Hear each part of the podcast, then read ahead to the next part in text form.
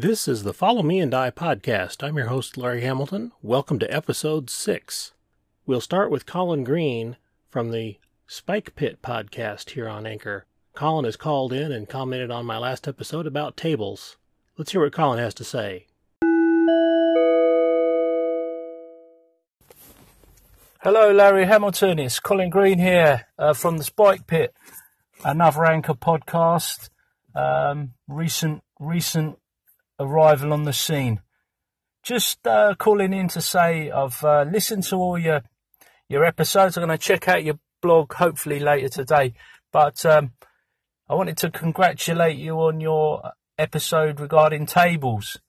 I found that really interesting, and there hasn't been a massive lot of talk about that, so um, it was quite refreshing to hear.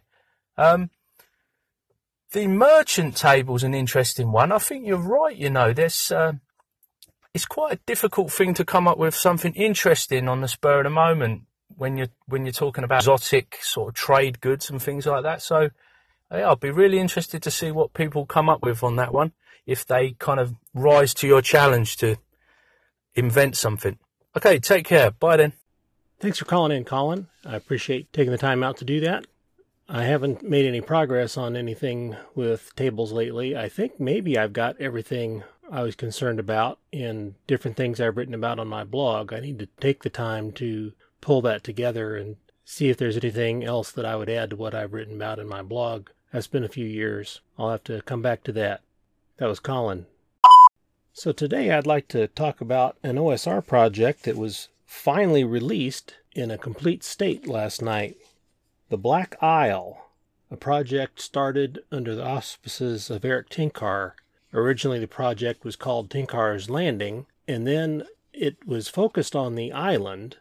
And so the landing was actually a settlement on the north end of the island. And so instead of calling the whole island the landing or just the island, we decided to call it the Black Isle, and it uses Scottish Gaelic Eilean Dhu which means the Black Isle. This started all the way back in 2014, and as I recall, it was probably within about the first year to 18 months that we were basically, everybody had turned in their submissions. Then it came to, we need somebody to edit and lay this thing out. And that had several fits and starts, and finally somebody stepped forward to do that. He'd never done either of those things before, but he was willing to try and soon realized that was well out of his wheelhouse. But he was a great manager for the project and kept it moving forward. And once we found the right person to edit and do the layout, it plodded along. It was slow because it's 434 pages in the final PDF.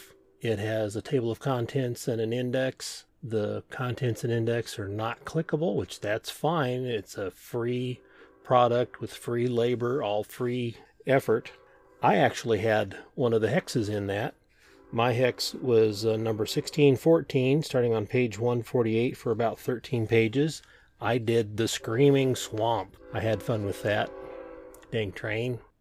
And I don't recall if I've mentioned it on the podcast here, but every Wednesday for the last four plus years, we had session 210, I think it was last night.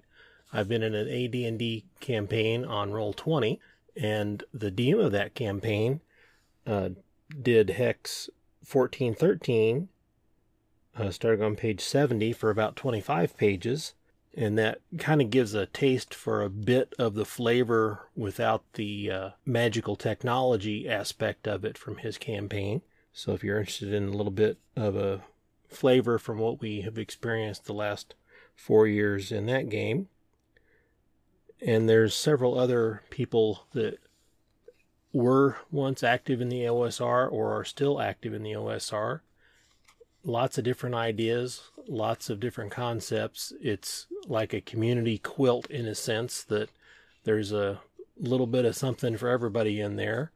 Um, it wouldn't be hard to reskin this to pick the more, I guess, consistent themes from one hex to another if you wanted to do that to make it your own. Take it as is, weirdness and all. the setting is basically uh, a one large island, several smaller islands, a mainland, and some other areas around that. So not everything is on the island. There is even some stuff under the island in the Underdark and things in the sea about. There's a little bit of something for everybody, I would say here. So check it out. It's free.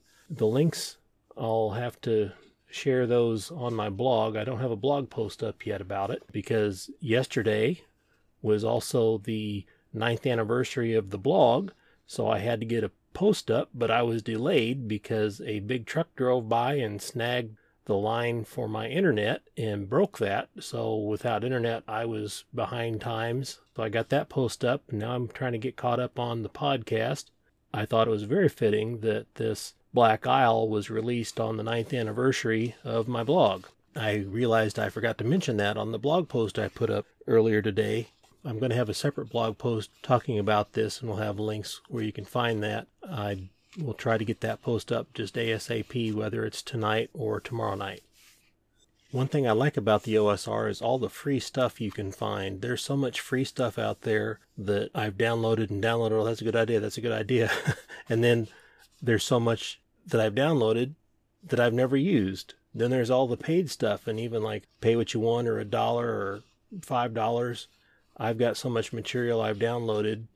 Most some of it's just to mine it for ideas. Other things I thought it was just cool and I might actually use it. And so that's the one problem with the OSR. There's a glut of good stuff. And even the not so good stuff has a kernel of a good idea that you can find some use for. So, do you have a favorite free resource? Is there a free resource you've contributed to the OSR or any other group projects you've been a part of.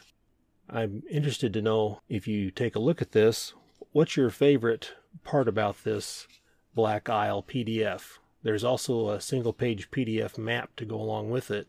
And eventually, they're supposed to, originally, we were supposed to do the Tenkar's Landing town. I know some work was done on that, and I must confess, I'm not sure if that's quote unquote done or not, and if that's waiting for the next step to go through editing and layout. But I didn't contribute anything to that. Dyson Logos did contribute a map to it. So there's a town for home base from which your adventurers can explore the island and brave danger and seek wealth. So it would be cool to have that resource together. Now, those of us part of the project have had all this stuff available if we wanted to use it, but I uh, basically was waiting for the thing to be released. I think maybe I shared what I had done on my blog. I don't know. Looking over some of it, I can see where I can maybe improve it now that it's sat for a while and matured in thought. Maybe do my take of the Screaming Swamp all by itself. Since it's mine plus it's OSR, I can do that. So I may do that. But again, let me know. Take a look at the Black Isle and what are some things that you like about it. Don't be too harsh though. Just remember it's free. Thanks for listening. I'm your host, Larry Hamilton. This has been Follow Me and Die.